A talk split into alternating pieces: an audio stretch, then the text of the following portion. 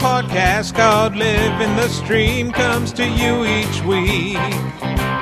Streaming recommendations during NFL season, it's not just tongue in cheek. Quarterback defense tight end recommendations based on opposition matchup. Here are your podcast hosts, JJ Zachariason stream. Welcome, ladies and gentlemen, to another episode of Living the Stream. I'm JJ Zachariason, the late round quarterback, and I am joined by my always lovely co-host Denny Carter. Denny, what's cracking, man? Uh, I'm just glad that uh, you haven't changed your Twitter Twitter handle to uh, early round quarterback yet. I know it's it's. I'm I'm surprised as well, just given the uh, the, the way the group think is. I, is yeah, I happening. feel, I feel like the pressure, you know, might be on for you to, to actually have to change that this year. It's- but I'm it's glad you're sticking with your guns for so. Yeah, yeah. I mean, I'm. I, I think at this point, I'm. I kind of have to. Not that I would do any anything else. So t- tonight we're going to be talking about best balls. Who has the best balls? whoa, whoa, whoa! This is not. This is a family pod, guys. So we we we did this podcast last year, and we're actually bringing on the exact same guest that we had on last year when we did this podcast. Uh, and I'll introduce him right now. He is the one, the only. Writes for XN Sports, uh, RotoViz. Uh, he has a fake goods podcast. Does a lot of stuff around the industry, and he's been popping up more and more. Uh, Rich Hribar uh, at Lord Reebs on Twitter. Rich, what's going on, man? What's going on, guys? You know, this is great. I get to take two family vacations to the stream in one summer.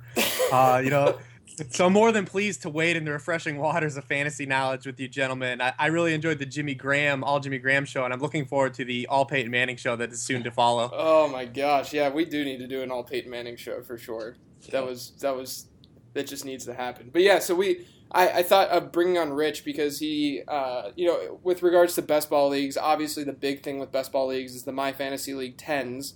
Um, and Rich is one that, that is playing a lot of them and has been doing it since since February, right? I think I saw you tweeting today with, with Matt Riddle that you guys started on February eighth. We were in the very first one, actually. Go figure, me and Riddle. Uh, Of you course, know, Matt, yeah. Matt Riddle's another guy that does a, a ton of these. But we were in actually the very first one that opened in the season. You know, our degenerate juices were were itching after just the playoffs, the two weeks of the Super Bowl. We had to get back in. So yeah, It's it's pretty crazy. Like I like I thought like I do a lot of them. Don't get me wrong, and, and we all talk about them all the time. And then I like I I look at you and Riddle, and you guys have been accumulating these MFL tens since since February, and just thinking about that makes my brain hurt. I will say uh, doing them since February has been has been really awesome, just because of watching the, the ebb and flow of certain players and the flows of strategy, the way it's shifted. Mhm. Uh, you, you know, in certain players, you know, because we've seen the, the guys like Evan Silva who will, tweet a guy, and then he'll in the next MFL ten he'll go two rounds earlier than he was going Yeah. before. So it's been nice to follow the the whole pace and track everyone throughout the whole process. It's been really cool. Yeah, definitely. So tonight we're going to talk about some best ball leagues, our strategies, how we approach them, uh, the how we you know what positions we uh, uh, value a little bit highly. Uh, and positions that we don't, which you guys listening probably already can guess what those positions are. Um, but then also we'll get into some specific players that we've been kind of pinpointing and targeting uh, and drafting in these in these MFL tens. The thing is, is that when you do more and more of these MFL tens, you you try to have a smart diversification plan because you know no one's 100% with their picks so you, you don't want to go all in on some guys and, and if they do indeed bust then then you could be screwed and lose all your money. So um, but part of that you know with the players we'll, we'll give guys that we we do indeed love and then hopefully at the end we'll have some time and maybe rant a little bit. But um, let's just let's start off if, if anyone's ever played a best ball league it's pretty simple. Uh, it's a draft only league. In the mfl 10s you typically or you are drafting 22 rounds worth of players uh, the lineup is a, a quarterback, two running backs, three wide receivers, a tight end, kicker, defense, and flex. Um, but with best ball leagues, there's no waiver wire, there's no trading. So every week after the games are played, uh, your team is optimized based on who scores the most points. So you don't have to do any of the guesswork. Uh, who, there's no start sit decisions, nothing like that. So because of that, it's very strategy focused and not necessarily as much player focused. I mean, you obviously need to choose the right players, but strategy becomes an even bigger deal because you're not able to kind of adjust on the fly. Um, so let's just start out, uh, and I'll ta- I'll start with Denny. Um, so when you approach best ball leagues and, and drafts, Denny, are you are you looking for particular uh, positions at, at the at the beginning of your draft? Are you approaching it the same as you would a redraft league or even a dynasty format league? Like how are you how are you looking at MFL tens? No, it's definitely uh, different than those two, and and I think it would be much different um, the dynasty for me. But uh, mostly, I think that you know early on, um, I tend to I tend to want to take a um, a slightly more conservative approach uh, getting guys who you know have proven not to be um, subject to kind of uh, game flow ins and outs and stuff that, that Rich has really explored uh, really well this season. Um, and then uh, and then you know like like anybody else in, in a best ball, there's no reason not to just take your rips late in the draft. Um, you know, guys who could uh, could could really you know have three or four giant weeks and you know crap the bed the other uh, 14 15 weeks of the season. Mm-hmm. uh, and and in that format with the low price of some of these guys that's that's okay. So i think a little like a like i guess like you know a good mixture for me i know everybody has their their their different uh, uh, takes on this format um, but for me a good mixture of a little bit of conservative a little bit of risk taking late and um, you know try to try to get a good mix there. I, I think that if you have a team that just doesn't have any mm. sort of vol- volatility built into it. So you know, like like a guy who could really benefit from volatility, like um, uh, I don't know, like Carlos Hyde or something. Mm-hmm. Uh, if you don't have one of those guys, if you don't have at least a few of those guys at, at wide receiver and running back, you've you've probably done it wrong. Uh, mm-hmm. So that that's sort of my thinking behind it. Yeah, I definitely I, I I mean, that makes total sense. Rich, is there are there specific uh, positions that you're targeting? Let's say early in the draft, first couple rounds. Is it any different than what you would do, say, in a redraft? Not totally. Like Denny said, I, I kind of take the same redraft philosophy. I do tend to play the first four rounds in, in regular drafts pretty conservative. Like you said, I want known commodities. Uh, if you look at who the guys that busted last year, you know, mm-hmm. it's because we didn't have a lot of known floors on those guys, you know, but we still we still paid ceiling prices, guys like Doug Martin, Trent Richardson. Mm-hmm. Um, I do value wide receiver the highest because of its weekly volatility. Uh, I mean, like you said, if you listen to the show a year ago, uh, I referred to what I call, you know, consistency of signature starts. You refer to them all the time too. Uh, right. You know, starting position, starting weeks that you finished uh, within the top 12 of your position at quarterback and tight end, top 24, running back, receiver. Uh, but best ball has a tendency to make you want to take those guys that, that can go nuclear, like Denny said. But you don't really take those guys earlier. You want that steady, high level performers, like you said, that we known. You know, and at wide receiver, you're forced to start three guys to begin with, so you right. have to you have to roster at least you know six of these guys, mainly you know seven to eight. You know, in, in an ideal situation when you factor in the flex spot. And then you, when you realize that last year, you know, uh, only 15 wide receivers were at 50% of signature start percentage, you know, in, mm-hmm. in 2013, you know, for top 24 guys, but there was 18 running backs. So you need those wide receivers drive fast. And they're a commodity. You need to you need to secure as many of those guys on your team because when you factor in bust rates, you know, we're not we're all we're all fallible in this situation. You're going to have some guys fail, and you want to be able to lock down that position. Yeah, it was actually crazy. I, I did those two bust rate articles the, over the past week over at Numberfire, and the one thing that was unbelievably clear is that you know the bust rates between wide receivers and running backs is fairly similar. Um, with you know uh, we can get into that a little bit, but uh, the front end, the top six guys at the position, so the high end wide receiver ones and the high end running back ones. Um, while the running back ones certainly bust at a much uh, friendlier rate than the rest of the running back position does. The wide receiver ones are unbelievably consistent year to year. You you get a bust rate um, that's about or, set so of the top six wide receivers over the last five years, uh, 73.3% of them have finished as wide receiver ones at the end of the season, whereas that, that number is barely over 50% at running back. So just that in general. And it, I mean, it, it, makes sense too, because you're getting guys like Calvin Johnson, AJ Green now, uh, you, you know, Demaryius is up there. Um, so you're getting these guys that, that you pretty much know what's going to happen barring injury entering the season. And you can't really say that about running back, just given higher injury risk and, and just, you know, the drop off with is more, seems more, uh, uh there, there's much more of a, of a wall that they hit with regards to age and such. So that's one of the big things. And that, that you know, to your point, um, I think that's a, huge reason why, uh, you know, not even in redraft. I mean, you, you should go at least one elite wide receiver early in redraft, but it's even more advantageous in best balls just because you don't have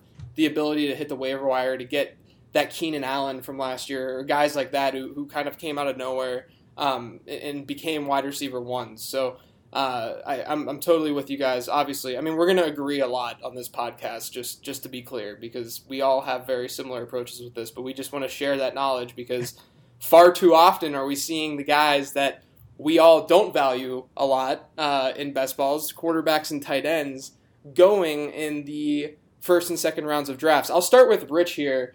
Um, Rich, is there any reason to value a quarterback early in a best ball draft? Now, elite quarterbacks really have no value in these, you know, definitely for not at the price they come at. For regular redraft leagues, um, obviously I'm with you guys. I'm not an advocate of taking the quarterback position at its premium price, but I understand that, you know, the, the late round quarterback approach isn't for everyone. So if you're going to get a QB, you know, at least take one of the top three guys and elite guys. I, I, the, the biggest trap I have problem with are people that fall into the mid round QB is what I call them, mm-hmm. um, which are owners that fall into the the, the Romo Ryan level. Those are those are guys that are just as volatile as the late late guys. Um, mm. You know, they just mask it with overall output. Right. Uh, in these league in these leagues, uh, which have no waivers, no guessing game, you know, in the streaming approach, it really plays up to getting a pair or trio of late guys and, and, just letting letting it do the work for you.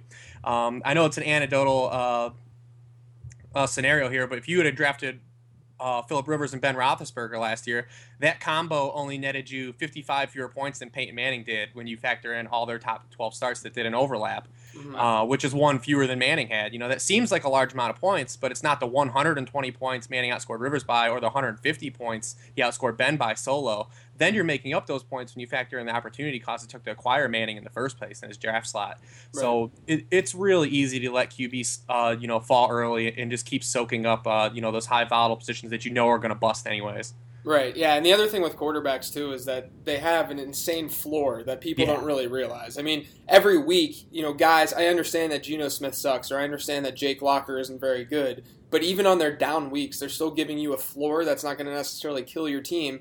Let alone you're going to have one or maybe two other quarterbacks in your squad that can lift that and give you a reasonable QB performance for your roster. Yeah, real quick, just not to, uh, not even to humble brag, but I did I did 23 of these leagues last year. You know, it was the first year that they kind of got popular. Right. Out of 23 leagues, I had one team that, that had more points than any team in all the 23 leagues. My quarterbacks are Robert Griffin III and Matt Schaub. Right. So I, com- I completely bricked the position and had more points than you know 12 whatever 12 times 23 is. I can't do that math in my head right now. You right. know, I'm sorry to let everyone down. Yeah, he's not he's not that much of a whiz. was it like 246? Yeah. Yeah. Is it? Yeah, it's pretty good. Yeah, yeah. sounds right. So seven thousand. I just seven thousand. Yeah, it's about seven thousand. So Denny, kind of to the same, you know, same uh, idea. Do you do you follow the same strategy with regards to tight ends as you would uh, in in a regular league? Yeah, I mean, I I know that we've already had the the Jimmy Graham discussion, so I don't want to. Uh, we hate Jimmy Graham. We, we think he stinks. No, we don't think he stinks. But um, I, I, I think that there is uh, there are such great trios of tight ends that you can piece together mm-hmm. um, at the end near the end of these drafts, um, uh, or, or even even you know close close to the um, you know maybe eighth, ninth, tenth round. In there, you pick up your first tight end, you pick up your second tight end in like the thirteenth. Um, you'd be surprised what you could piece together just as a and you know what everything we talk about in these situations right now is going to be anecdotal um, uh, because there's been so little research put into MFL tens. I know there is there is some out there, but it's it's it's still a relatively new thing. When you guys say, I mean, we're there's a lot to explore. Um, so anyway, uh, I, I, think that um, I I found the most success. Uh, you know, last year I ended up with Julius Thomas and two MFL um, tens, and you know that was amazing because I got him like yeah, yeah. the fifteenth round. Uh, so I'm I'm fine with taking that that same that same sort of approach. I, I, will say that if you if you know listeners go out and play an MFL 10 tomorrow uh, and sign up, they're they're going to see that quarterbacks drop um, to you know sometimes crazy rounds. I mean, um, I I picked up Andrew Luck at the end of the ninth round um, in in a recent one because I believe he has value there. Um, uh, so you know the, you will you will see some of those some some you know some of those guys fall and fall and fall. I think last year didn't JJ you ended up with Aaron Rodgers in one of them. Yeah, I got him. I think I got him in the middle of the fifth in that one. right, and that's correct, and that's just that's that's a value play. So, Right. Um, so I wasn't really thrilled. Right, I know you you threw up in your mouth. I know. I did. Um, uh, but um, you know that's uh, so so that is something you'll see in MFL tens because the the level of of of uh, knowledge in an MFL ten is on the extreme side. I mean, you know, you're talking about people who like like Rich who are playing in February who want to play in February. I mean, they're you know this it's it's sick, it's wrong, but you know they're out there. Yeah. The, so th there's one thing that I did want to touch on, um, and and obviously I'm I'm with you guys both with regards to you know waiting on tight end, waiting on quarterback. I think tight end I probably would be more inclined to reach, but when I say reach, I don't mean in the first six rounds. I mean like maybe maybe I'll take a chance on a guy in round eight or something like that, um, just because the position itself is is somewhat volatile, but at the same time, they're not scoring that much that, that many points, so it's not as big of a deal. But the one thing that I, I do want to touch on is this idea, and, and Rich talked about it um, with the elite quarterbacks, and and so I've been having a lot of discussions on Twitter recently. If you follow me, you've probably been really annoyed at the discussions that I've had with like Michael Salfino. Uh, I had a crazy conversation with him the other day, but um, one of the, there, there's this idea that these quarterbacks have these elite quarterbacks have incredibly high ceilings. And what people don't realize is that their week to week ceilings aren't nearly as high as you think. So what i mean by that is i mean we can use manning as our example. That's fine. And you can use manning as an example for forever. It doesn't matter. It was one season one thing happened and that is not the norm. It was historical for a reason right? It's like us using adrian peterson's 2000 yard season uh, as an ex- even though he didn't score that many as many touchdowns as he could have. But um, the idea here is is that when you look at top six performances or elite performances uh, at the quarterback position, so you're getting high end quarterback one numbers. Um, when you look at them, uh, the the guys that pop up from last year aren't necessarily guys that you would automatically expect, and and not only that, but the quarterbacks who had top six performances, they didn't do it nearly as often as you think. Drew Brees did it five times last year out of uh, through week 16. Um, that's the same number as uh, Andy Dalton and Cam Newton. Uh, Nick Foles, who didn't even play the entire season, had seven, which is more than Drew Brees. And where did you get Nick Foles? You got him off the waiver wire. He wasn't even in MFL 10s. Um, and then you look at other guys like Alex Smith, Andrew Luck, Colin Kaepernick, Matthew Stafford, RG3. They all had four top six performances. So, really, like, what I'm trying to say here is, of course, a Drew Brees has a higher floor and he's more consistent week to week. But if you fill those gaps, you, you know, if you if you look at if you if you build this Frankenstein uh, and, and you bring these you know two or three quarterbacks together, they can easily, quite easily, equal Drew Brees. And even even Drew Brees' highs can can be uh, captured by a guy like I mean, freaking Geno Smith last year, and he had one of the worst rookie seasons we've seen in a while from a quarterback. Had three top six performances, which is as many as Ben Roethlisberger. I mean, it's just it's it's crazy. So I think that's the one thing to really look at, and and we'll get into uh, I think with regards to the individual quarterbacks that we draft. Uh, I think there's a really really key uh, notion with that that Rich is going to love because it has to do with uh, the Konami code. Mm. Um, but anything to add to that, guys? No, it's good. I will say if you're looking for natural regression from Peyton Manning, which you know I kind of touched upon in these team outlooks I'm doing for XN Sports, Peyton Manning threw 40 red zone touchdowns last year. Nick Foles threw 40 red zone passes Oh a year my ago. gosh. Wow. Peyton That- Manning threw 14 touchdowns while the Broncos were already ahead 10 points. Like this, these are natural things that you could see. They're just these are things that are pull. This is fantasy gravity working. The- Yeah. Wow. you look at that front half of that Broncos schedule, and you can you can throw your nose up at strength of schedule or not, but uh, they're not hanging 35 on all those teams in that front half of that schedule. They're not playing the NFC East this year in the AFC South. Uh, Yeah. You know, it's if, if you think that that Peyton Manning's going to flirt with 50 touchdowns again, I mean, you're you're really out of your mind. And if you're going to pay the premium on those 50 touchdowns, last year it was nice getting them because you got him through the third through fifth round. Now you're paying for a first round or, or, or a top 20 pick. You know, that's that's really hard to do, and, and you're really cutting off your, your your nose, you know, to spite your face there. Yeah, we were we're gonna need uh we're gonna pull out that stat again. I'm sure when we when we have the the Peyton episode. Forty red zone TDs. The, the next closest guy was Andy Dalton with 23. That's insane. Right, That's I mean- crazy. And, and and all of them went to Marvin Jones. I, I think the be- the best example of of you know where you could find that regression, it came in that Texans game, uh, uh, the Broncos uh, the, the Broncos Texans game late in the season when they were up I think like 17 and you know I guess he was chasing the record right. Yeah. So Yeah. so so he was just they were just chucking it and they you know they w- would have never done that otherwise.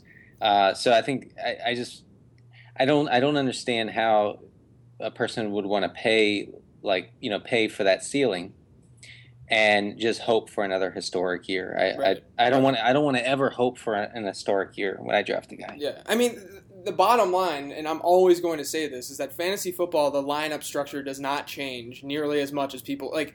It doesn't change at all, and trends in football don't change nearly enough to make fantasy football change so drastically. Does that make sense? Does that is that logical? What I just said? Yeah, I absolutely. Yeah. so. Okay. Okay. I didn't know if it made sense because I think I said change 14 times, but like, like I just, you know, there's this idea. It's like, oh, it's a passing league, and it's like, okay, but you're still only starting one quarterback, dude. And not only that, but Jake Locker's passing a lot too. Like, Hey, look, look, all I know is that when my Peyton Manning goes against your Jake Locker, I win.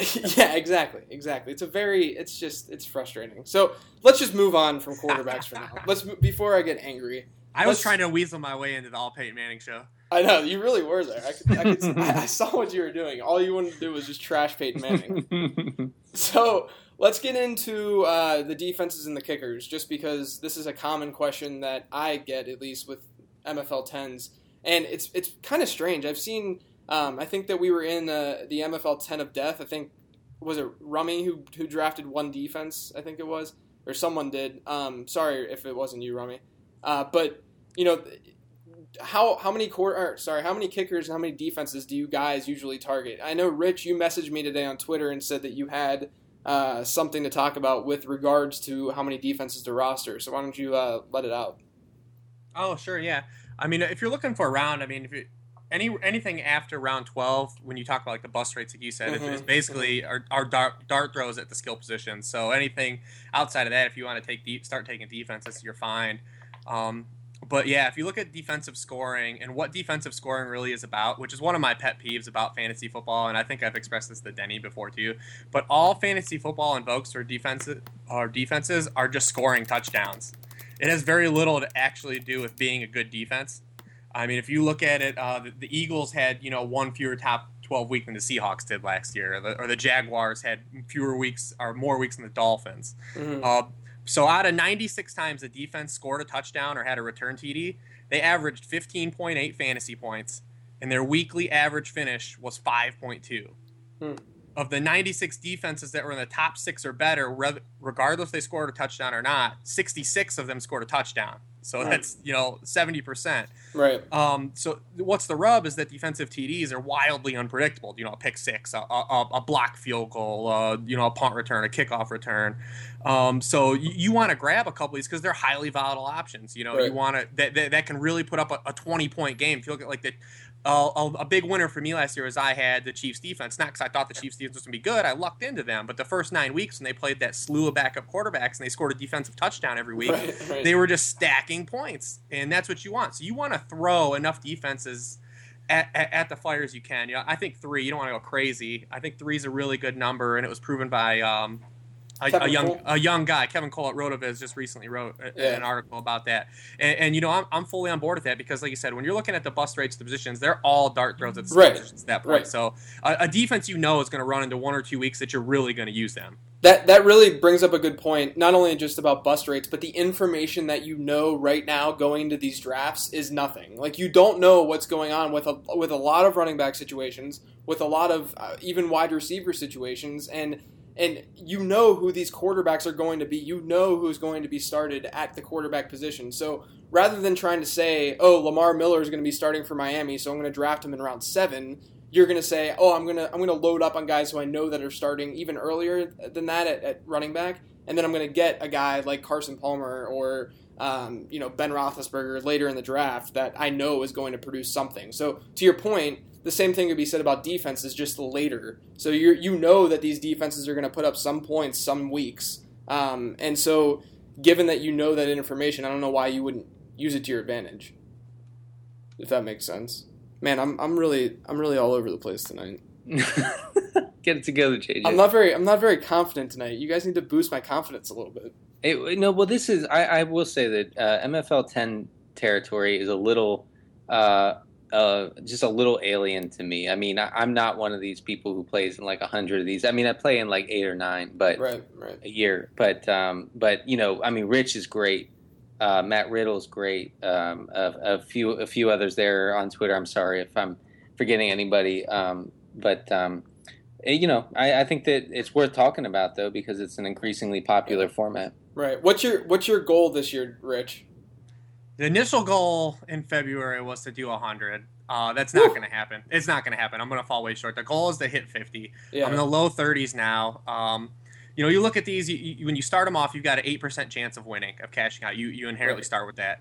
Um, if you can create create your odds, if you're good enough to, to boost your odds to, to you know 12 to 15 percent, you know, uh, win percentage, then you're gonna you're gonna be really uh, you're going to make out really well. So right. I mean, I, I, don't I don't have any problem with people just doing small small amounts of them. Um, it, it's really hard. It's kind of a negative EME move if you do, but I think it's great for mock drafting. And what, what do you do? You waste ten bucks, big deal. Right. You know, I mean, if you're going to play a high volume, uh, that's where you're going to really try to turn it into something. Yeah, that's a. I'm I'm I'm aiming for thirty. I'm on like sixteen right now, so I should I should hopefully be able to do it by the time. If you if you are a volume player, you make sure that you are monitoring uh, yeah. who, you, oh, who yeah. you're drafting and track who you're drafting. Keep track of your diversification. You know, don't don't you know do 30 then do that and then realize you know you have you have 28 shares of Ben Roethlisberger right you know? right which is so so a, such a JJ move.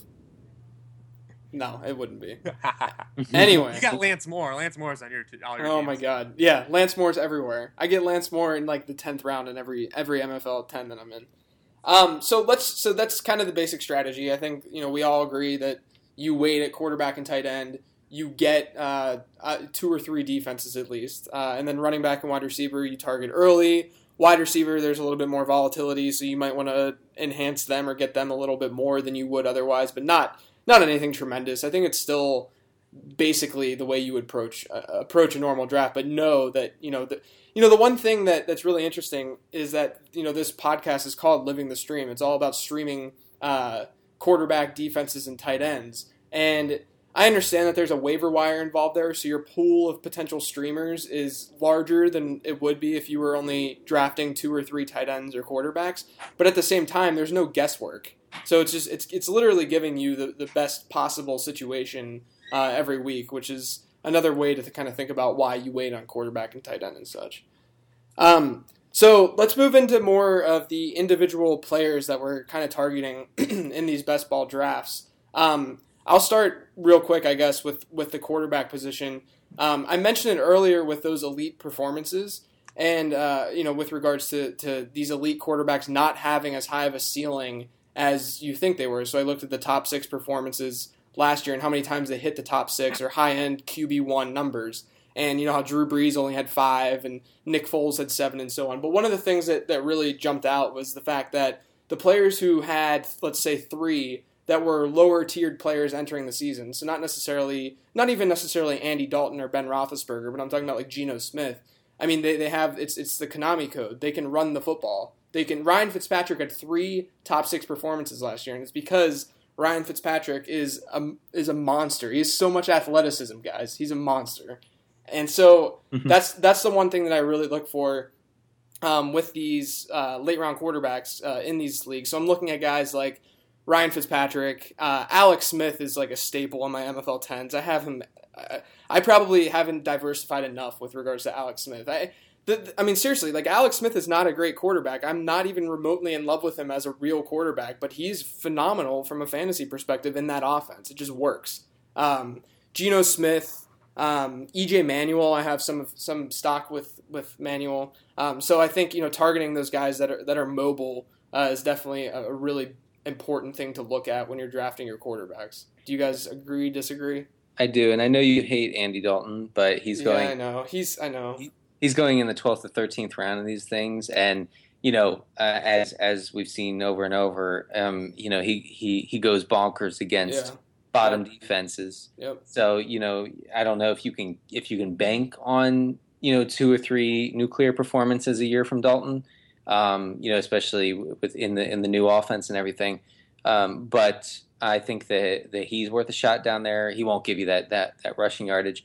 Um, how, how do we feel about Manziel in these MFL tens? I, I so I have a I have a very strong opinion on Johnny Manziel, and I think that was it last pod that I meant. I said it was some podcast where uh, actually it might have been with uh, Adam Pfeifer, but I, I, I really I really am against drafting Johnny Manziel in these in these things, and the reason for that is number one, you have no you just don't know right now. I understand that it, it it's it, it it would make sense if he started in Cleveland this year. I get it.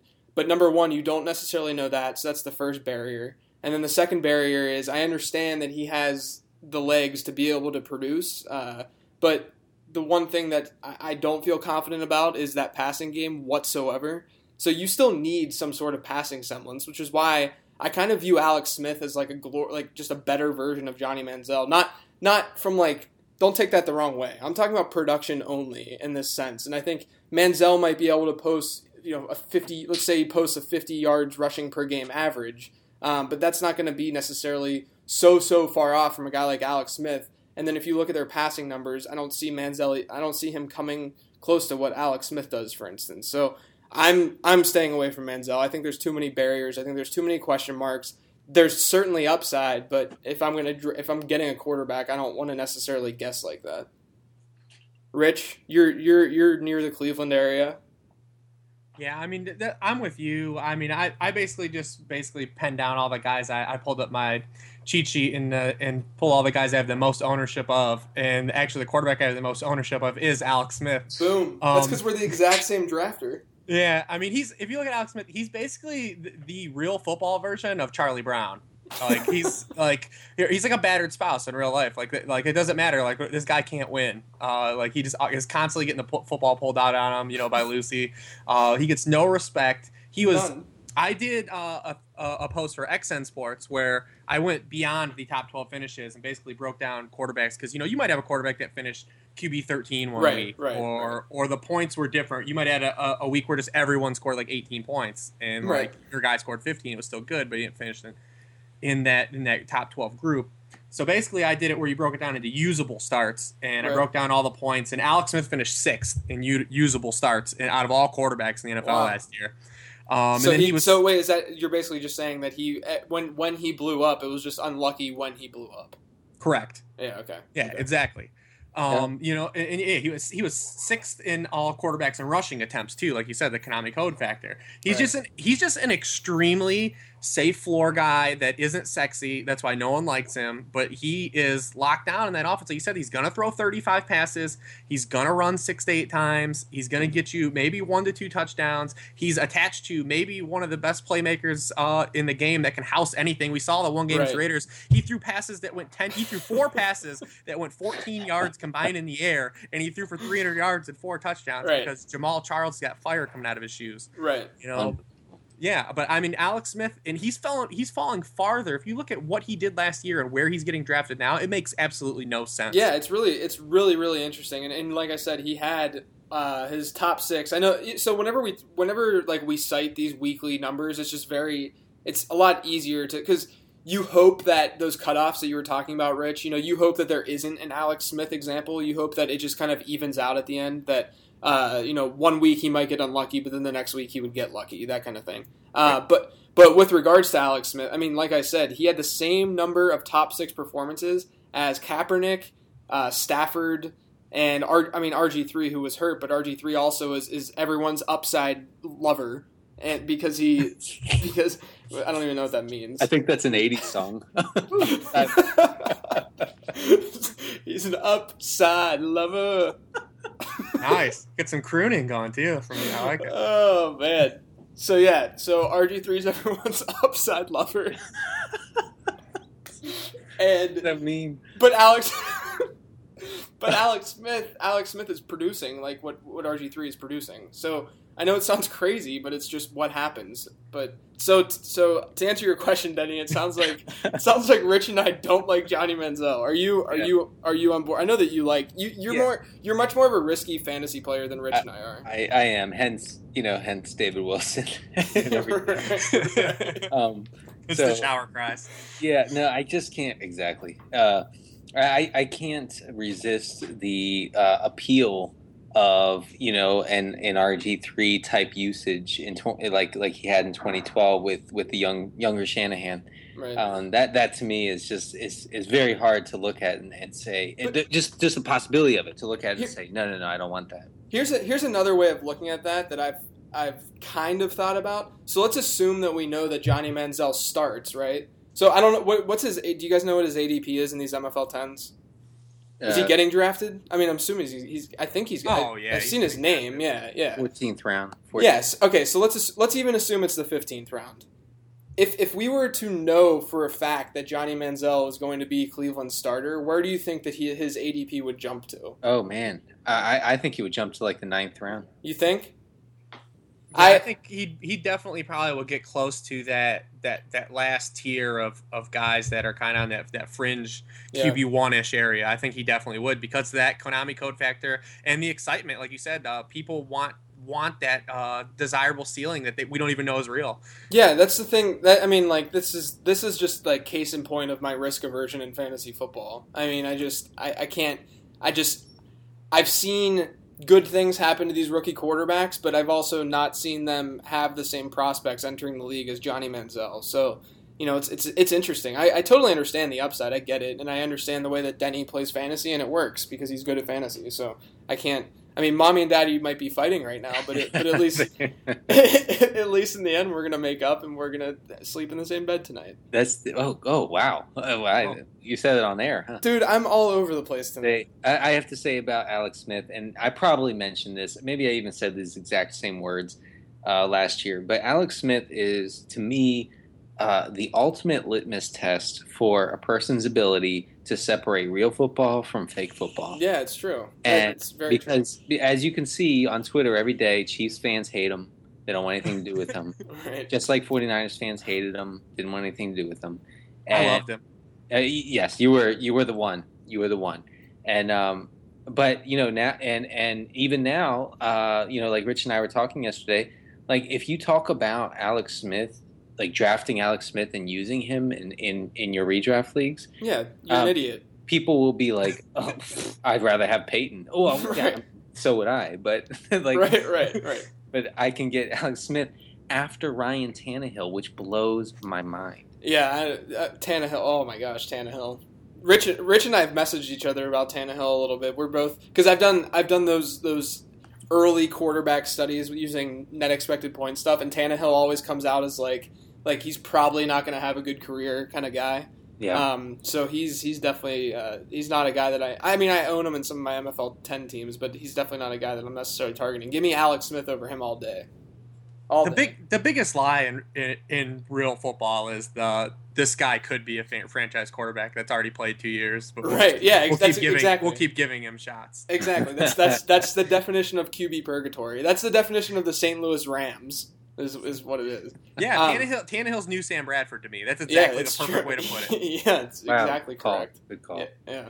Um, so running backs, I'll just go. I have a list of just random guys that I've like been targeting, kind of not necessarily targeting. You know, whenever I had a discussion today, you know, whenever you're diversifying at least a little bit, um, you know, you're not really targeting certain guys. You're kind of waiting to see who's falling in your lap rather than actually going after certain players because you don't want to reach. You're trying to find Right. value in all of these places. So Right. one guy that like I mean, I haven't done enough study on or, and research on, but one guy that I feel like is is, is pretty uh, undervalued is Alfred Morris in these in these MFL tens. And this is a good discussion about consistency versus upside. So I understand that Alfred Morris does not have an insane weekly ceiling just because of the kind of running back that he is. But I think that he can give you that steady floor. Even you know, even if he plays more of that BenJarvus Green-Ellis type role in um, in that Gruden offense, I think that he's still you know he's still going to get 200 plus carries. He's still going to be a relevant back, and he's been drafted at times in the fifth round. He's been drafted at times around Trent Richardson, and to me, it's a similar ish situation. I know Trent Richardson can catch the ball a lot better than Alfred Morris can, or has more opportunity to catch the ball. Uh, but with Alfred Morris, I've, I've seen him kind of drop down because he doesn't have that upside allure like a CJ Spiller has, for instance. So that's one guy that I found uh, dropping to me. The other guy is another guy that you can get in the fifth, maybe sixth round is Rashad Jennings, who I'm super high on. He has unbelievably unbelievable efficiency scores uh, outside of the season after he hurt his knee. um, which is, I mean, he literally not even from a fantasy. I know that I think that you've done the, the fantasy point per touch on him, Denny. Correct? With Yeah, with Jennings. In in in standard, not PPR. In standard, it's 0.86 Yeah, it's uh, per- insane. per touch. Yeah, and he his his uh, net expected points per per rush, um, rushing net expected points per rush is one of the best in the league that we've seen over the past five years. And if you remove that one season after his knee injury, it's just through the roof. And it's interesting because the Giants started using more and more analytics, and then they went out and signed Jennings. So I, I think that they're I, I really. I, I'm. I think that Jennings could be a guy that ends up being like a like a high end RB two this year. I, I really, I really do. Um, And then you know, kind of later on, I think the one thing to really think about is to get handcuffs who are still going to be used in some way in an offense. So they're not completely worthless sitting on your bench, but um, just looking at some guys that that are you know maybe maybe even like a Donald Brown. I know that that Rich Rich is a Donald Brown lover. Um, I keep saying I keep phrasing things like that. Um, and then I also I've looked at some of the Carolina running backs because they're they're dropping. DeAngelo Williams is in like the eleventh round. Jonathan Stewart's in like the eighteenth, fourteenth, something like that. Um, so those are those are some other guys I'm targeting. Do you guys want to throw any more names out there? You mean you mean there's like flyers? Just names in general that you've been targeting at running back. Yeah. Just oh oh at running back. Oh um uh the ones you named were, were guys I'm going for. Rich, did- were there any that jumped out to you? like I said, I, I wrote down guys just the three guys at each position that I had the most shares of, or the four Yeah. positions, and, and I think we all know who I own the most shares of here, and it's the original knight of the fantasy roundtable, Lancelot Dunbar. Yes. Uh, you know, I I'm- actually had that on, on this list, and I didn't. I, I said my notes say handcuffs who have opportunity. Dunbar is one you love, Rich. I'm contractually contractually obligated to mention Lance Dunbar on every podcast I appear on in 2014. Uh, but you know, like I said, I'll, real, I'll be real brief because I've done this. I've done the Dunbar shtick, you know, for since April. Uh, like but- but when, when Linehan was in Detroit, uh, running backs caught 47% of all receptions. The RB2 averaged 47 targets per season. Um, like I said, he's got marginal standalone flex value. He's going to be used, uh, but he, you know, and he and he stands to inherit a, a PPR gold mine if DeMarco Murray is to miss the one to two games uh, that that we've known him to miss over the first three years of his career. Uh, he's a guy that you know. th- that runs hard and, and you know he runs vertically and, and he gets hurt. You know it happens. It's the NFL. Uh, and Dunbar's gonna be used. He's gonna run into weeks. Maybe you get that one week in a redraft where you have Dunbar on your bench just because he's only getting five touches and then he goes ballistic. You don't get to use him. Here you can. Here you get that two touchdown game Lance Dunbar magically has in week six. You get those points. Knile Davis is another guy that's the same way. He's a guy we saw at the end of the year cool. Uh, get get touches, and he's a guy that can house long touches, you know. But and in here, you, you get those, and then obviously, if something were to happen to Jamaal Charles, uh, you know, all, all three of those guys, backups, Ka'Deem Carey, Knile Davis, and Chris Polk are all three guys that target because they inherit, they're going to inherit, you know, just a, a ton of workload if that was to go down, you know, an injury Right. to one of those top three guys. But yeah, Lancelot Dunbar is my guy. Yeah, and the and the one thing. Sorry, Denny. Go ahead. I was just going to say, not I have Knile Davis on on two of my four MFL ten teams so far because I just I I feel like he is like maybe the most obvious. Just plug him in top ten Yeah. weekly, uh, you know, running back um, as we saw yeah. as we saw when he got his chance after Jamal went down with that concussion in the playoffs. Yeah, and, and the thing the thing too, like we were talking about earlier with bust rates, once you get past round 12, 13, 14, you're you're literally throwing darts. Your chance of hitting on running backs and wide receivers is so slim, and getting getting a handcuff. I mean, like I said, getting a handcuff that actually does some sort of work is, is great because you're getting some sort of floor from that position. But at the same time, if you're getting a handcuff that will uh, truly jump into a role and he could really become uh, an RB one, that's that's just as that's just as good as just throwing a dart. I mean, it's from a strategy perspective, it makes a lot of sense. Yeah, Um, if you look at oh, sorry, yeah, in No, the, in the in the in the middle, you see a lot of people do the the, the Joique Reggie, you know, pairing, but it's harder to do now because their their gap is really closing. But Yeah. you can really do the San Diego pairing if you want to. You Right. can do all three too, and and it's it's worth sucking up their roster because you have the entire backfield on lockdown. You can get in the fourth and fifth round Ryan Mathews, and then the seventh, eighth get Danny Woodhead, and then in the thirteenth plus get Donald Brown. And Right. no matter what happens, you're going to get the best point total that week because we saw it with San Diego last week. They were one of the teams that took a real hard left in season in terms of play calling. Yeah. Uh, you look at the, what they did in the you know the first eight weeks, they were a 58% pass team. Then they were 50-50 the back half.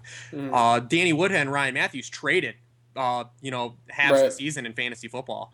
Uh, Danny Woodhead was a, was an RB one, and then he only had three top 24 weeks uh, the back half, and then Ryan Mathews had three, and then he had seven the last eight games. Right. So that's I, that's a, a pairing I like a lot if you can do it because you, you lock down all the game flow scenarios, and it's totally affordable, and you don't have to reach for any guy. Yeah, that's a that's a really good point. Um, are there any are there any wide receivers that you guys are are specifically targeting? I'll start with Dennis. Tavon and I Tavon Austin, and I think that uh, that Pat Thorman laid out the case for, for why you why you want to just you know take take a swing on him and and see what happens. Um, I, you know I don't know where his ADP is at the moment in Right. MFL tens, but when I got him, I got him in the 14th round, Right. and it was like between him and a bunch of guys who you know like may not even make the roster. So Right. um, um, and you know, we saw last year that what what what Tavon Austin can do when he actually does, you know, get the ball a few times and and, and break a few tackles and you know and uh, break those long runs. Uh, so. Um, I feel like he's a guy I'm, I'm going to end up with, you know, with a lot of late late shares until un, until and unless his uh, his ADP rises. Uh, uh, and also um, the guy that um, you know that uh, Rich mentioned in his great uh, uh, Vikings rundown, whose name is escaping me, and I've been trying to vamp. Jerry, for, Jarius Wright. There it is. Yeah, Jer- Jarius, right? Yeah. Jerry is right. I have a few shares of him as, as well because I think It's a good I one. think that He's one, a big play guy. Yeah. yeah one, one injury. I mean, even without an injury, you know. I mean, you know, like- like Rich mentioned in his article, you know, Greg Greg Jennings is nothing but a possession receiver now. He, he has no explosiveness. He's an old guy, just you know, just uh, kind of manipulating defenders with his route running ability. Really, at this point in his career, which is which is fine. But you know, um, uh, Wright is a guy. Jarius Wright is a guy who is going to have a couple weeks where he puts up crazy, you know, fantasy numbers. So. Right. Rich, do you have any more guys that I know The, I, actually, I know one. Torrey Smith, correct? No, no. I mean, I do have some shares of Torrey Smith, but he's a guy. You know, the most of the guys I have the most shares of are guys that you know I, I tend to pluck later. You know, as the, Yeah. as the upside plays, like I mentioned, Dunbar and Alex Smith, and receivers no different. The guy I have the most shares of right now is Marquess Wilson. Uh, he goes very late in these, you know, in the 13th round plus. The I love Wilson because he's a play on three different injury dominoes. Uh, because the only time the wide receiver three in a Trestman offense has really been fantasy relevant is when there's no tight end presence. Right. Uh, Trestman just has a really shallow ball distribution. You know, his offense. They, he gets Yep. the ball to four guys. He gets the guy to playmakers. That's how they move. The, that's how they move the sticks. That's how they score touchdowns. Uh, but I love adding Wilson when you already have Marshall or Jeffery because not only do you handcuff your guy if he was to go down, but you also handcuff the opposite guy that goes down. And if, if you own Marshall Jeffery, so now you have double wide receiver one production in an offense. Uh, Yeah. So I feel like he's the ultimate upside uh, play in these. Yeah, that's that's a really good one. And another guy that, that I've noticed that just has dropped uh, huge. and He's the number seventy one receiver being drafted is Doug Baldwin. Uh, I mean, I'm not I'm not even necessarily super high on him. He's super efficient, just given that offense. A lot of the wideouts in that offense are really efficient. But I mean, you're you're getting him at the seventy first overall wide receiver, which to me is kind of insane. Uh, but and then an earlier guy that I am targeting more than I would uh, in other seasons, just because his, his 80 it's it's the post type stuff is Mike Wallace. I mean, he's going to be in that Lazor offense. Um, he's a big play guy. I understand that Ryan Tannehill's terrible at, at giving him the ball and to make that big play. Uh, but he did still have four top 12 weeks last year, which was the same as Alshon Jeffery. Um, and, and I think that, that you know, he, it's not sometimes he's he's falling to me. Like I said, I'm not reaching for any of these guys, but sometimes he's falling to me in, in like the seventh round, which is, is decent value in my eyes. Yeah, I, I agree. I, I have some. I have a couple shares of Wallace. Yeah. Um, so let's uh, let's end this with tight ends. Uh, Rich, you want to give us some names of, of guys that you have uh, high shares of? One, one guy I have trouble getting away from is Garrett Graham. Yeah. Uh, he's the, he's, a, he's the guy I the most exposure to.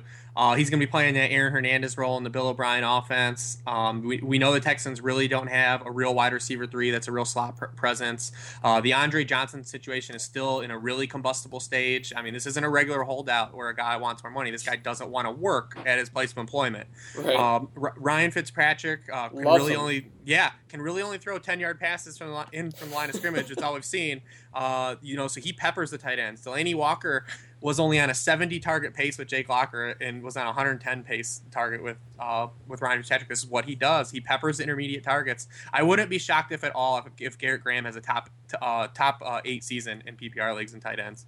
Yeah, Wow. I have I have Graham on, on my list as well. The, the Ryan Fitzpatrick thing is really really key there. I think uh, you know it's real. I mean, it's very real. Delanie Walker was legit. This whenever Ryan Fitzpatrick took over in uh, in Tennessee, he was on. Delanie Walker was like a, a member of Living the Stream the second half of the season. It was unbelievable. Right. I mean, he like Jared Cook early in the season. He was actually outside your Yeah. bedroom window at some. Point. Yeah, another another free guy in there that uh, I think uh, uh, because ASJ got drafted by by Tampa Bay is, is Tim Wright. I think that he's still going to play a role in that offense, and he's still he's a big big body. You can he's very athletic. Uh, I mean, he plays that wide receiver tight end hybrid role. Um, and I've talked to my buddy Leo Howe, who is uh, a big Bucks guy, writes about the Bucks, and he he does not believe Tim Wright is going anywhere, and you can get him for free in every MFL 10. So he's another guy. And then uh, Heath Miller, who I love, is more of a high floor guy uh,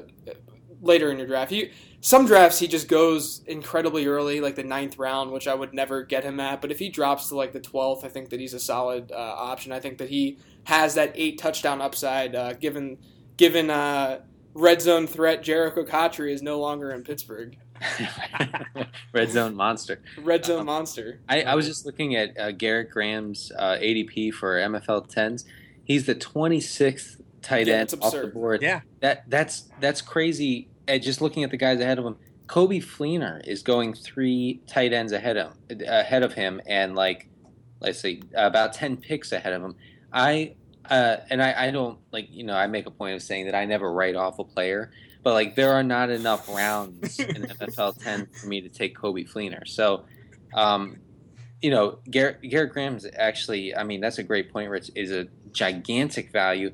He's going. He's go. I mean, he's going after uh, Jace Amaro. We know Yeah. his role. Like we already know what Graham's going to do. Yeah, we already is- know what how he's going to be involved in the offense. There's no Yeah. guesswork. Like, This- we know.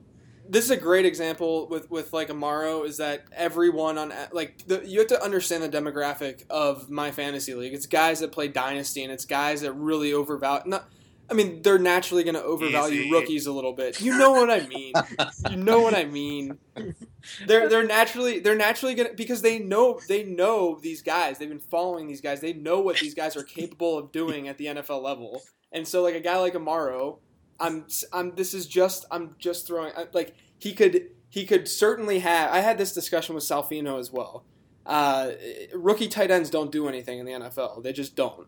So if you want to bank on them, fine, have it. I'm sure that they're going to have a few usable weeks, but it's really not something that it's not a position that transitions well as rookies into the NFL. So the fact that him and ASJ have uh, what 18 and 19 Mhm. ranked tight end ADPs, which is ahead of Delanie, who I'm not necessarily high on, but Antonio Gates. Uh, I'd even take I'd take Fleener over them. Travis Kelce, uh, Heath Miller, not Jared Cook. I'm not going to say Jared Cook. Garrett Graham, though. I mean, there's guys that that are most certainly going to be more usable than those rookie tight ends uh, this year in fantasy. Mommy and Daddy are about to fight again, JJ, because No, because Jared Cook.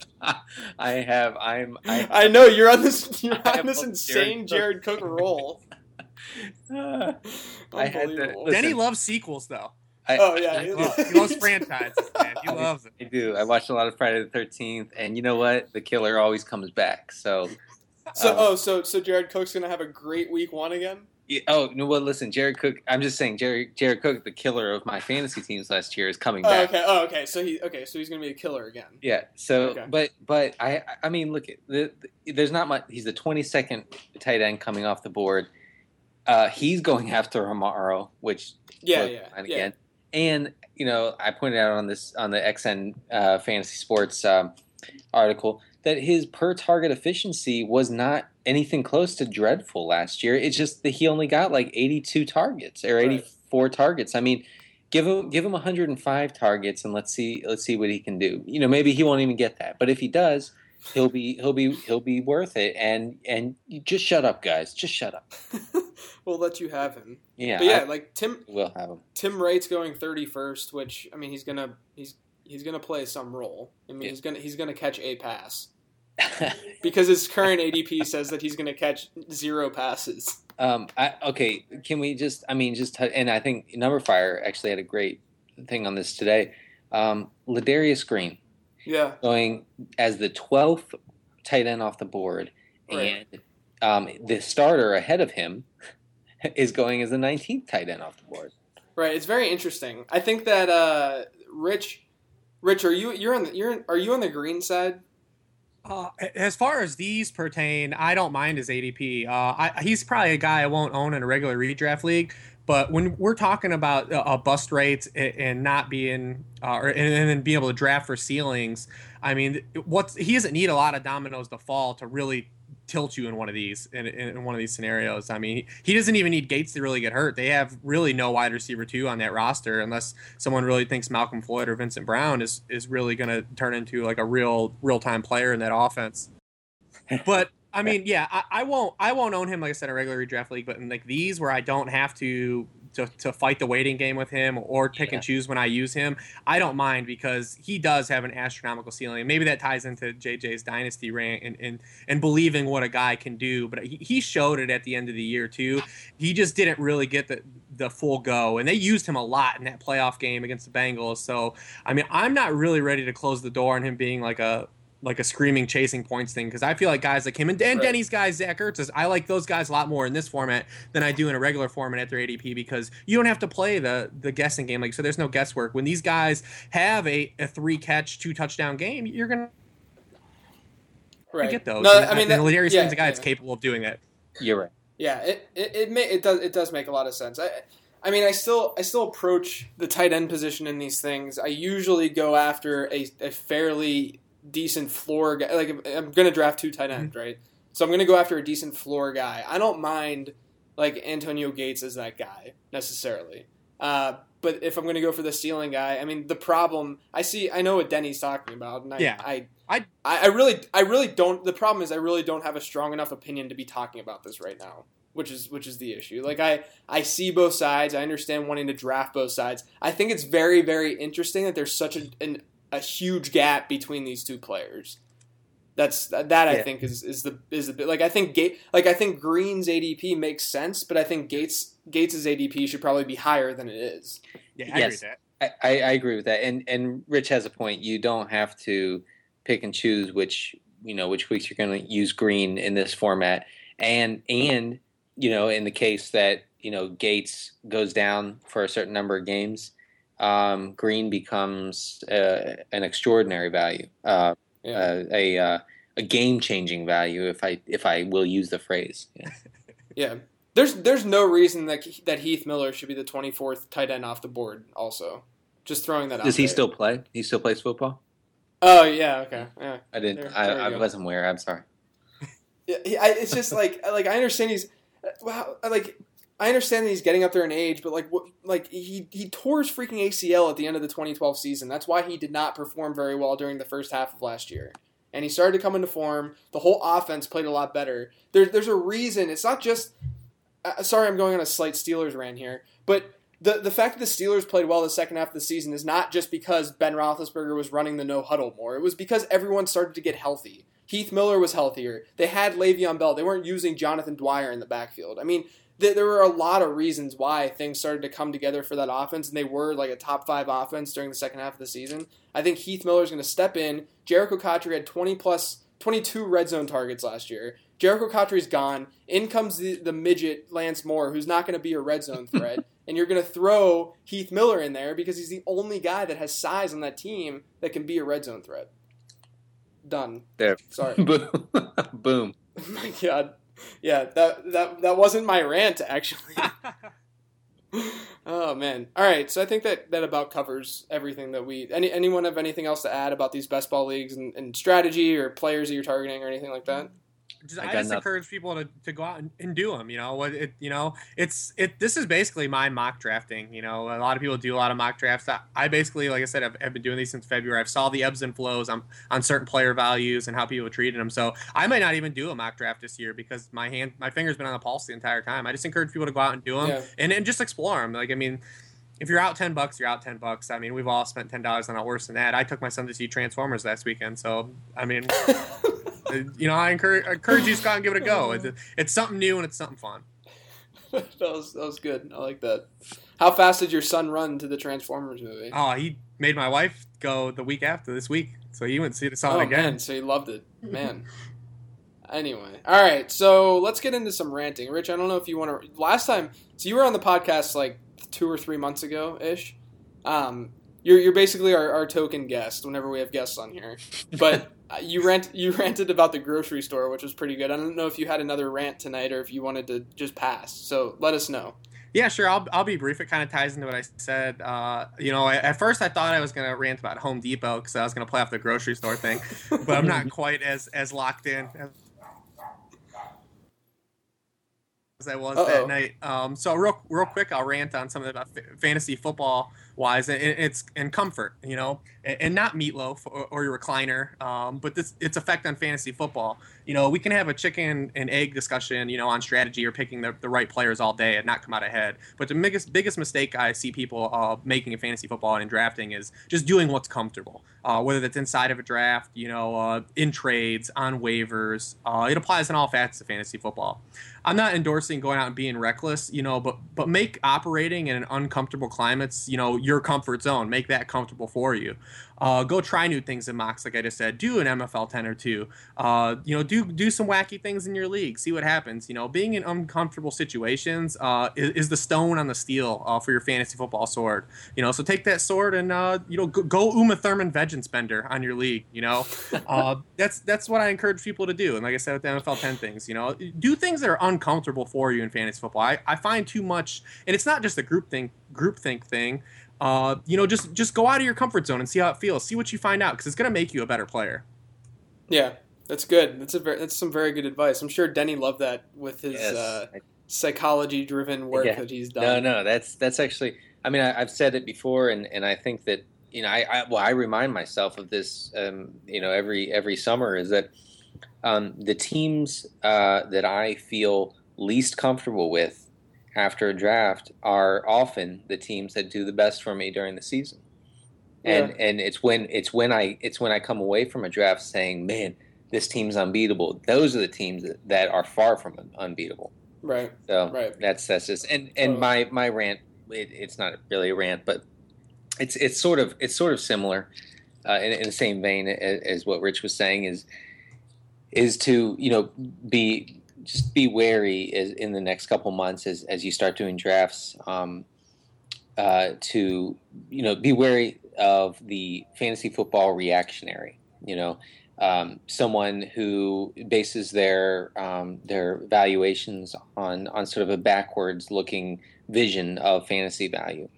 And you know we got into that with with Peyton Manning um, a, little earlier in the in the podcast talking about um, you know, natural regression. I think Rich said it best when he said um, the uh, that's just fantasy football gravity working. Um, you know, so so you know, be just be careful because it's because it's very easy, and and I, I do it sometimes. I think we all tend tend to go back to the season before and say, well, this happened last season, therefore this this thing must happen this year, and that that sort of evaluation is um, the most the most dangerous and and probably the, the the least optimal of them all. Um, so just just be careful uh, of the of that sort of reactionary stance mm, on a player, and and when you see uh, when you see you know just the the consensus opinion reflecting that sort of uh, reactionary stance, that that should make you pause and say, wait, do I really should I really feel this way about this guy, or should I really look you know look again and and, and see what I see? And reevaluate, um, you know, where where I would take this guy in a draft. Um, yeah. So that's just something to be aware of as you as you approach. Because you know, I mean, believe it or not, we're you know three weeks away from real draft starting here. Right. Yeah, it's good advice. Very good advice. It's very very frustrating where people. The thing that I found is not only about players either; it's strategy. I mean, how often? I mean, I wrote the late round quarterback because people were reacting to the 2011 season with quarterbacks, and they said, "Oh, now you need to draft quarterbacks early." So it's not necessarily you know to your point, I mean, like obviously it's about players, but it's even about strategy with fantasy. And that was a re- reactionary stance. It was, you know, right. 2000 uh, after the 2011 season, people yeah. said, well, it was obvious last year that you had to have a top end quarterback to be successful in fantasy football. Not re- not not even acknowledging that that many of those top end quarterbacks were drafted as late round quarterbacks. Right, right. Stafford, perfect example. Yeah. Yeah. Um, so for mine, I'll try to make this quick because I've I ranted about this on Twitter and, and heard some backlash, but I didn't really care. Uh, I'm I'm really getting tired of the idea that you that in fantasy football you just need to choose the right players, and and if you choose the right players, that you're fine. Uh, and of course that that's true, but when you look at places like Fantasy Pros and, and rankings in general, um, there's clearly not 100% accuracy with the player selection, and not only that, but from expert to expert or from person to person, not only because of groupthink, but just because of think.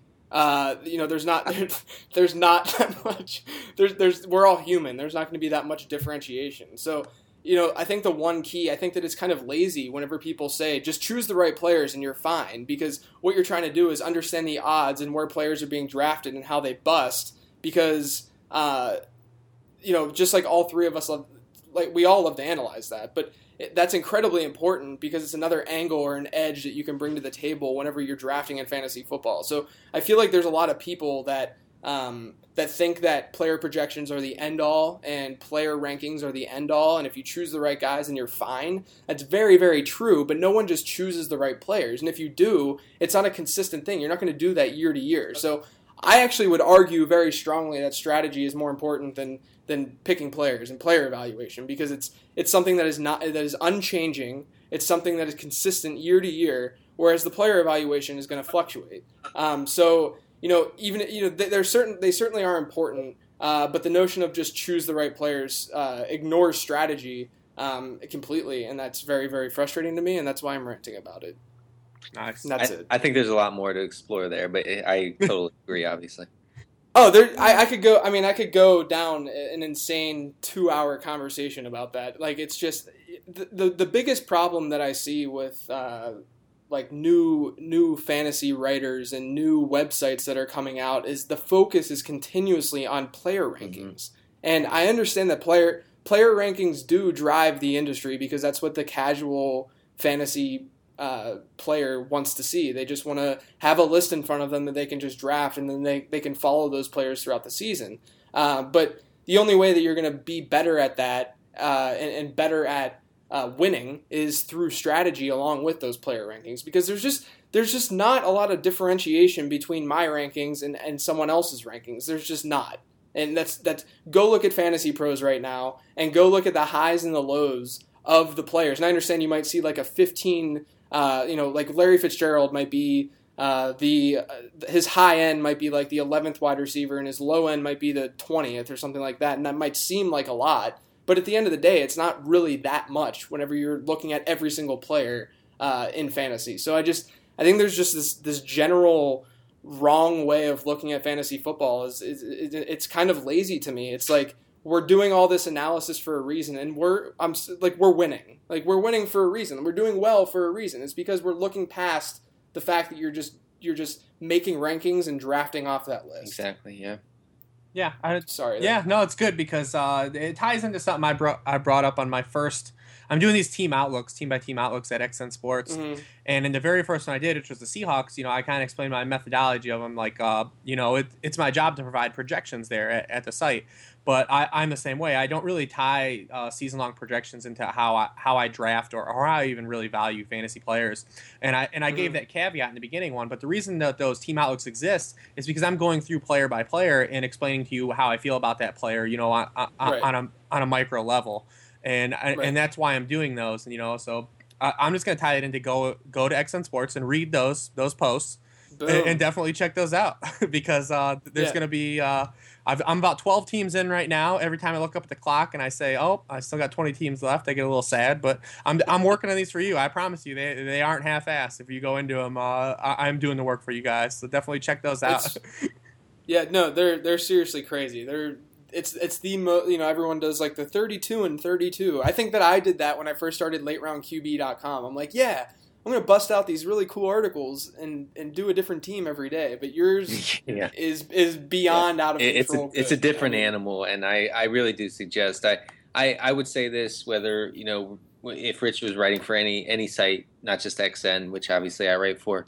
Um, but it, they they are uh, comprehensive uh, to to a point that I don't think that you'll find anywhere else. It, it's very very helpful for anyone who really wants to up their game this year.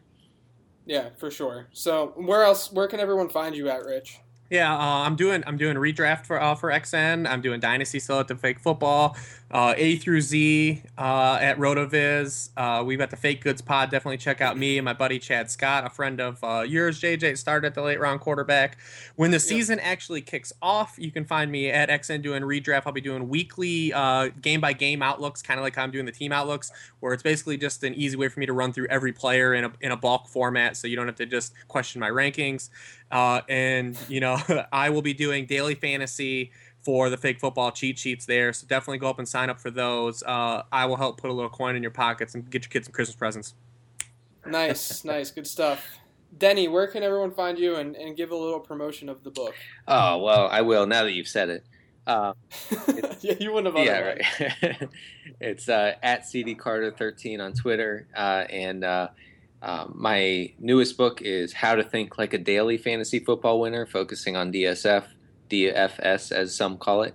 Um, uh, it's on it's on Amazon and iTunes, um, and and then I the original How to Think Like a Fantasy Football Winner is also on the site. So send me money, thanks. All right. And then and then you, can also find Denny on eighty percent of the fantasy football sites on the internet. You- read That that too, yes. yeah, right, right. Uh, I'm JJ Zachariason. You can find me over at numberfire.com, um, and that's that's where I'm strictly at nowadays, which is great. I, also, I'm going to be doing a little bit of work for Rotoworld this year, so that's fun. Um, but that's it. You guys uh, ready to, to get some milkshakes? Yes. I'm ready. All right. Thanks for listening, everyone, and we'll hopefully catch you next week. Take it easy. Thank you for listening to Living the Stream. We hope you enjoyed the internet podcast. Don't forget to subscribe on iTunes now. It won't take long, it's fast. For more fantasy football info, check out lateroundqb.com. Hope you come back soon as we share about the